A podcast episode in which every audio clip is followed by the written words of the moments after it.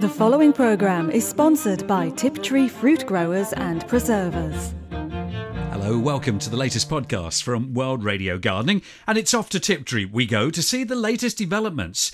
Ken Crowther has been catching up with Chris Newnham and looking at advanced technology. I promised to come back to this new, exciting new development with me. I've got Chris Newnham, um, farm director. Now, I'm standing here. Last time I was here, it was nearly finished. It was not planted, but wow, are the plants looking good? It's really exciting. It, it, it's a massive transformation, considering, you know, the quagmire that we were in only a couple of months ago. Um, we we we built this tunnel at completely the wrong time of year, um, but you know we were determined we wanted to get something done. But uh, it's just it's great to see it in in all its glory at this stage. So, planted uh, we planted about uh, six weeks ago now. So we've got the growth has just been staggering uh, over the intervening period. Um, and we've got the first flower on here, bees in. Now, for anyone who hasn't heard what we're talking about, we need to describe what's going on because what you've done is you've, well, you've at least doubled the amount of plants that you can put in a tunnel. But this tunnel isn't just an ordinary tunnel, is it? No, it's not. I mean, it, it's more it, like it, a greenhouse. well, it, it is. I mean, it's midway, I suppose, between the two. It's not heated, so it's it's just heated by the sun. But actually, it's a completely closed environment. Um, it's not exposed to the vagaries of the element as, as some of our uh, Spanish tunnels, uh, our more traditional tunnels are. Um, and the great benefit of it is that we are absolutely maximizing the cropping area in here. We, we've got uh, an oscillating uh, trough growing system, um, and we've got 100% of the area that's cropped. So, in fact, there's only, I'm guessing, about half a metre, if not less, between each trough of plant. Yeah, there is, but by by the time the, cana- the canopy they go up the, the, down. the canopy fills out, um, you you looking down from above, it'll look like just a sea of green. Incredible. Um, and then the challenge is getting through to pick it. And uh, as you say, the whole thing oscillates. So every every alternative line either lifts or drops, uh, and you've got the ability to get through and to harvest your crop. So you still walk through and harvest as you would traditionally. Yep. Um, it, so it's just double. Is it doubling, or are you because you've got more plants in some troughs than others? So what, well, are, what are you a, doing? A, a, a, lot of experimentation happening there, happening here this year. It's the first time we've used this system. So at worst, we will double our cropping area. Um, we normally work in a, a, planting density of about 50,000 plants per hectare. Um, at worst, we will have 100,000 plants per hectare because we're infilling the alternate rows. Um, but, but at the front end of the tunnel, you can see where we've got uh, four times the, the plant density. A lot of plants. So an awful lot of plants. Looks okay at the moment, but just very concerned as we as we get through towards harvest that actually it's going to be a little bit too dense. So um, we'll see. You know, the, the, the only way we're going to find out is by trial and error. And of course, we always in gardens and everywhere you grow, we always talk about a plant having to have air around it to stop Yes. disease and Yes. botrytis and Yes. things like that, don't yes. we? Well, and, and that's that is that is the beauty beauty particularly of these tunnels is that unlike our Spanish tunnels, we've got vented roofs here, so we've got the ab- ability to try and create air movement actually within the house itself. Um, and then in terms of pest and disease control, as and when they vent, there's a there's a insect mesh insect uh, netting on the roof to stop ingress of pests. So we hope we won't claim to be to be chemical free in here yet, but that is very much the direction the of aim. travel. Yes, it is. That's the aim. Um, how do you get your pollination? do you have to import bees because we talked about the insects coming in and out? So how do you do that? We have to we have to bring bees in. I hesitate to say we have to import bees. We, No, we, not we- import, you know what I mean. No, because we we're using it, it's a it's a native bumblebee species that we're using at this time of year. Obviously, quite cool. So no no natural insect activity. Actually, they're going to struggle in here anyway because of all the insect netting. Um, so we bring. Uh, a native bumblebee species in, and that, that provides us with the pollination at this time of year. Now, this tunnel obviously is much more controlled. It's it's controlled by computer mainly, isn't it? It Rather is. than people. Yeah, it's all high tech stuff. Well, yeah, I mean, the, you, You can like that, you can ne- you can never eliminate the people, can you? Because No. the people set up the parameters in the first place. The guys are are in very close uh, contact with what's happening here. So an app on the iPhone that tells them tell them tells them exactly what the climatic conditions, what's happening It's at that clever, particular point It's in time. clever, isn't it? Way too high tech for me. Now, let's look at strawberries. Will it give you an earlier crop, this tunnel, than the other tunnels, do you think? Very definitely, yes. Um, w- slightly behind the game this year. We would like to, ideally, have, have got some plants in in uh, late January. We didn't get this planted because because it is a new build until late February. So we've probably lost uh, three or four weeks of potential early cropping as a result of that. But but nonetheless, it is looking very exciting. The rate of growth in here is, is significantly greater than we're getting on our standard tunnels. So really, and uh, you know, as a farmer, which is what Wilkin does, does a lot. I mean, it's farming fresh food. Yep, isn't it? it is. The fresh fruit market has higher price early than later, and that's really does. what it's about. It does. Yeah, absolutely. And and and spreading the risk. What what you what you want to avoid at all costs. Yes, getting in early and trying to achieve a premium price is very important, although the premium that we used to see perhaps 10 years ago is massively eroded now. Um, but it's also about avoiding a massive glut of fruit through that kind of early June, well, through June essentially, through June and into early July. And then, of course, the jam comes in because that's where you can use the strawberry for Yeah, the yeah, jam. So, in theory, there's no wastage. Well, that's it. That's it. Little little scarlets get their foot in the door, and there's uh, there's no no turning back at that stage. So, I suppose the best time for me to come back is when the fruit's on the on, on the strawberries, and then we so. can really Yeah. see what's we going can give on. it a good go. Advanced Technology at Tiptree, Chris Newnham speaking to Ken Crowther. Well, this advanced technology, according to Tom Cole from Writtle College, is really called an oscillating strawberry bench system. Well, I'll bow to his greater knowledge. Ken has been catching up with him. Yeah, I've got some Royal Horticultural Society students. They're in there um, sort of last year with me on a level three practical course, and um, we've done two trips really. One we went to Wilkin and Sons, uh, the good old people at Tiptree. Oh, that make the jams, yeah. And we had a brilliant tour by Andrei Ivanov, and he gave us an absolutely amazing tour of Did you the get to fruit see area. their? Did you get to see their new bubble house? Bubble House. The new. You mean you mean the oscillating strawberry bench system? Yeah, is that not fantastic? which is the only one in the UK, I That's believe.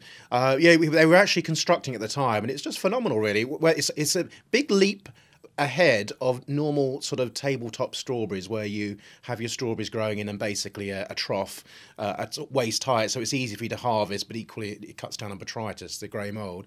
Now you've got them at the same height, but you've got others a couple of meters up higher, and they just change them, alternate them. It's just an amazing way of growing things all computer controlled. absolutely controlled, and um, they were reckoning they it's three times the volume they're going to produce in a similar sort of space. Unreal. It's just amazing. What other what other things really impressed you about the farm? Because it, it is a very, in so many ways, you've you've gone there to the very modern, but also it's very traditional as well, isn't it? Well, there's no mechanical harvesting at all. It's all manually harvested, so you get a, a massive influx of uh, people coming in during the harvest period. Um, it was good to see um, uh, cherries. Uh, and cherry trees growing on a slightly nice, gentle slope, so the air moves through and past them. Uh, and then polytunnels, which aren't clad at the moment, but can be clad Yep. to protect them later in the year.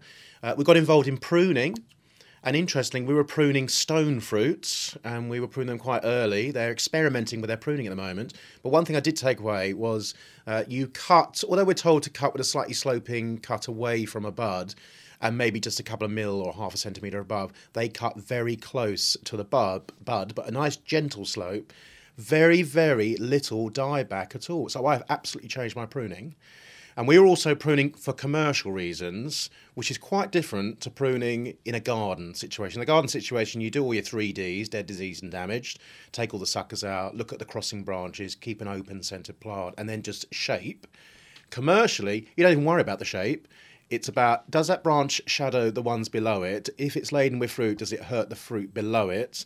And so the shapes of the plants are all over the place. But it was quite an amazing thing, really.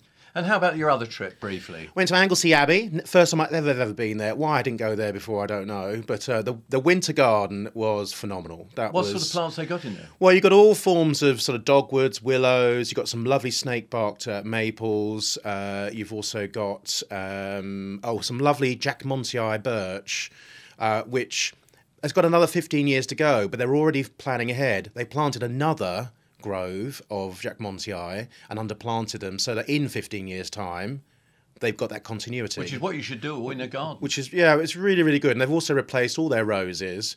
And um, it's there's a bit of a challenge to the eye when you go into the rose border. You think everything is every bed is the same, but actually there's a perspective thing going on where the further you go away, the beds get slightly smaller. Um, so they're all being replaced by David Austin roses, lovely clean roses they've got there. Um, but the the winter garden, I cannot stress, you've got to go there. You must go there, December, January, or February. It, that is the best time to go. There you go. Make a note in your diary. That was Tom Cole from Writtle College. Ken Crowther catching up with him. Hello.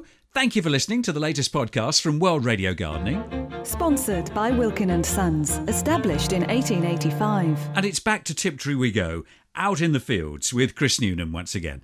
Now, Chris, we've come round to, well, I was going to say it's very pretty, isn't it? Because the apricots are all in flower, aren't they? Well, it's be- best time of year to come and look at an orchard, I reckon. I mean, if we were in Japan, we'd really be making.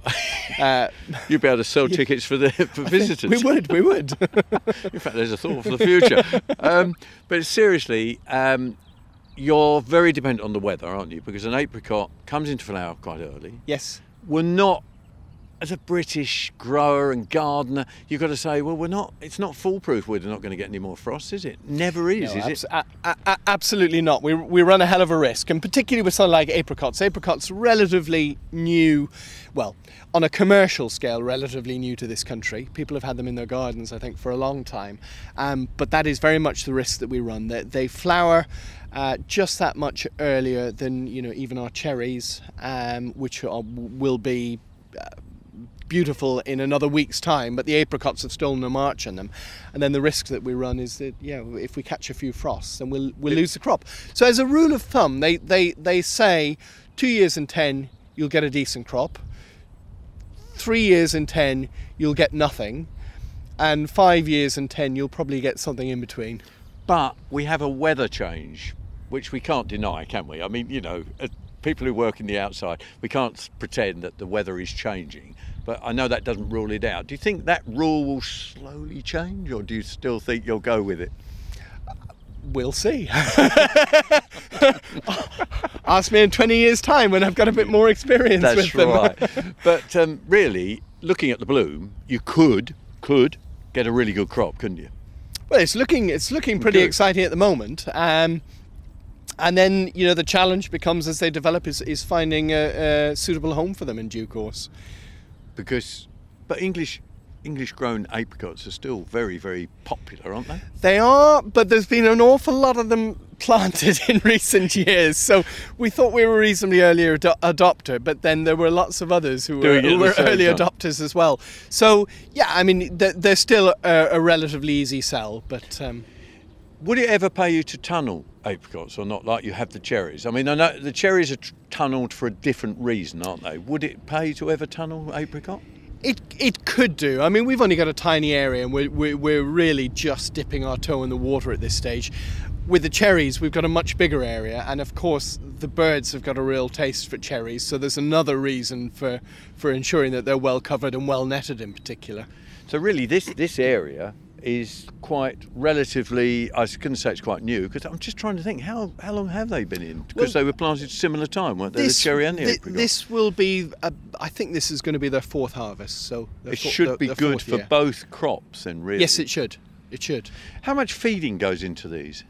Uh, very little. I mean, there's some. You can see that they, they are trickle irrigated, as as is everything that we do nowadays.